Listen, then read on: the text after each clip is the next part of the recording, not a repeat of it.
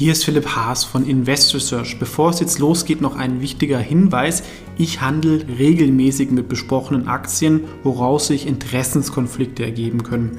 Auch wenn ich nach bestem Wissen und Gewissen recherchiere, könnte es natürlich Fehler geben. Deswegen natürlich auch immer selber recherchieren. Ich übernehme dafür keine Verantwortung. Und diese Informationen stellen natürlich auch keine Empfehlung dar. Man kann mit einzelnen Aktien auch Totalverluste erleiden. Das sollte man wissen. Jetzt viel Spaß beim Podcast.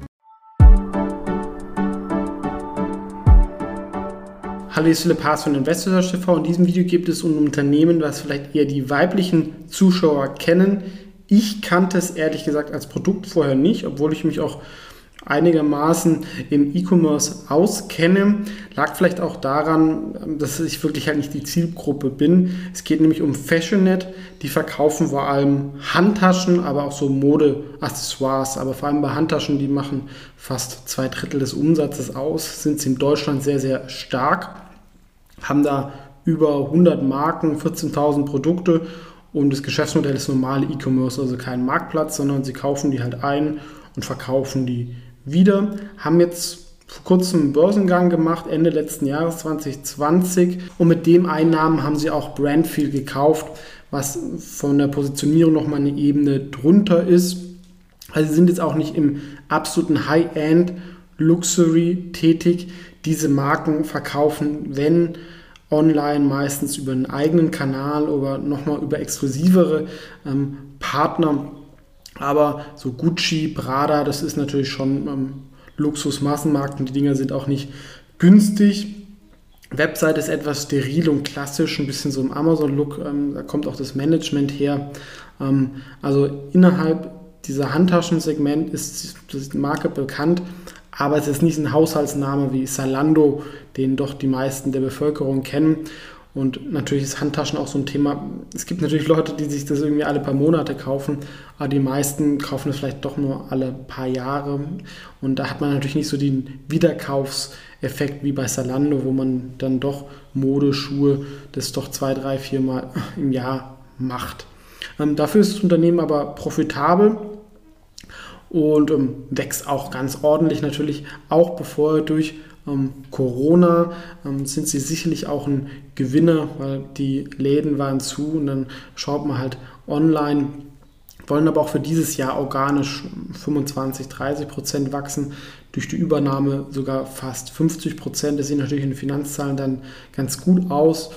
Ähm, ich denke mal, so um die 20 Prozent könnten sie dann auch über die nächsten Jahre so beibehalten. Das soll zumindest das Ziel sein. Also sicherlich eine Wachstumsaktie. Aber es gibt natürlich auch starke Wettbewerber. Das angesprochene Salando, die sind natürlich mehr im Massenmarkt. Ähm, da ist jetzt wahrscheinlich Gucci weniger, aber von der Zielgruppe ist es natürlich schon ähnlich. Aber Dude geht an die Börse, aber auch so ähm, Anbieter wie Farfetch, My Theresa und vor allem natürlich auch der direkte Vertriebskanal der Modemarken ist, glaube ich, sogar der größte äh, Konkurrenz in der Zukunft. Gerade bei den bekannten Marken wie Gucci und Prada wenn ich 2000 Euro oder 3000 Euro für eine Handtasche ausgebe, dann will ich oft halt die Marke haben, gehe dann auf die Webseite von diesem Anbieter. Ich denke, in der Ebene drunter, wenn ich einfach nur eine Mode-Handtasche haben will, wie Michael Kors in dem Segment, ähm, da ist mir vielleicht die Marke nicht so wichtig, sondern dann stöber ich mal so ein bisschen. Also das ist natürlich immer ein bisschen schwierig und man muss natürlich auch gucken, wie es sich nach Corona ähm, verhalten wird, ob wie der Online-Anteil dabei behalten wird. Aber wirklich stark ist im deutschen Bereich sind sie ähm, vor Mai Theresa und Nette Porté die erste Anlaufstelle für eine Designer-Handtasche. Das ist schon ähm, viel. Und es gibt natürlich schon diese Zielgruppe, die sich dann doch ähm, alle paar Jahre zwei, drei Handtaschen kaufen. Ähm, ist aber, wie gesagt, nicht so das beste Investment, ähm, auch wenn man es vielleicht mit Inflation rechtfertigen kann.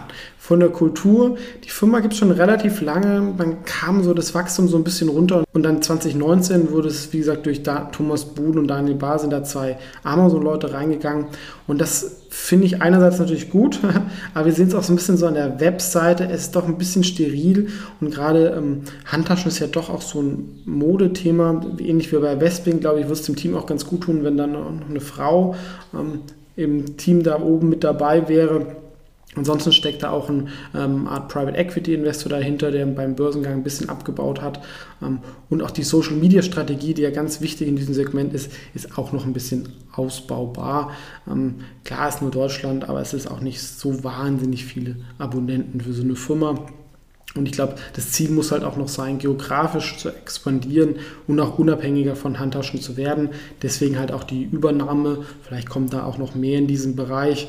Ist halt auch immer die Frage, aber wie skalierbar es dann doch ist, ja, weil es ja auch noch ein bisschen anderes Segment ob man jetzt beim Einkauf so wahnsinnige Vorteile hat, ist auf jeden Fall was, was wächst und per se natürlich interessant ist. Und wir haben ja auch nicht so viele ähm, interessante Internetfirmen. Und was das Besondere bei Fashionet ist, dass man halt wirklich profitabel ist, was mir halt auch per se gefällt. Man hat hier sicherlich nicht Wachstum um jeden Preis erkauft. Dafür ist man halt auch dann vielleicht nicht ganz so groß. Sie haben jetzt eine Netto-Cash-Bilanz und äh, dank dem Börsengang wollen mindestens 10% EBITDA-Marge ähm, anpeilen und in 21 soll das Wachstum halt wirklich nochmal stark zunehmen. In die 24 auch dank der Übernahme, was natürlich dann auch ganz gut aussieht. Und vielleicht springt die Aktie dann auch so ein bisschen an, ja, weil seit dem Börsengang ist es ehrlich gesagt relativ langweilig. Es ging mal ein bisschen hoch, ein bisschen runter. Aktie frisst so ein bisschen so ein Nischendasein. Ist natürlich nicht so riesig, dass für die ganz großen Fonds da reingehen und seien wir halt auch ehrlich, ähm, in Einzelaktien investieren halt auch mehr Männer. Das sehe ich ja auch an meinem Kanal, da sind 90 Prozent der Zuschauer ähm, nicht weiblich. Ähm, und da ist man natürlich von der Thematik halt ein bisschen weiter weg. Das kann aber auch eine Chance sein, dass halt viele Leute das nicht anschauen, weil sie das Produkt nicht so verstehen, nicht so nah dran sind.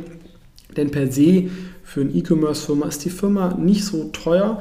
Wenn wir sagen, sie schaffen vielleicht mal 150 Millionen Umsatz oder 130 Millionen Umsatz im nächsten Jahr, das ist eine Marktkapitalisierung von 200 Millionen mit ein bisschen Cash.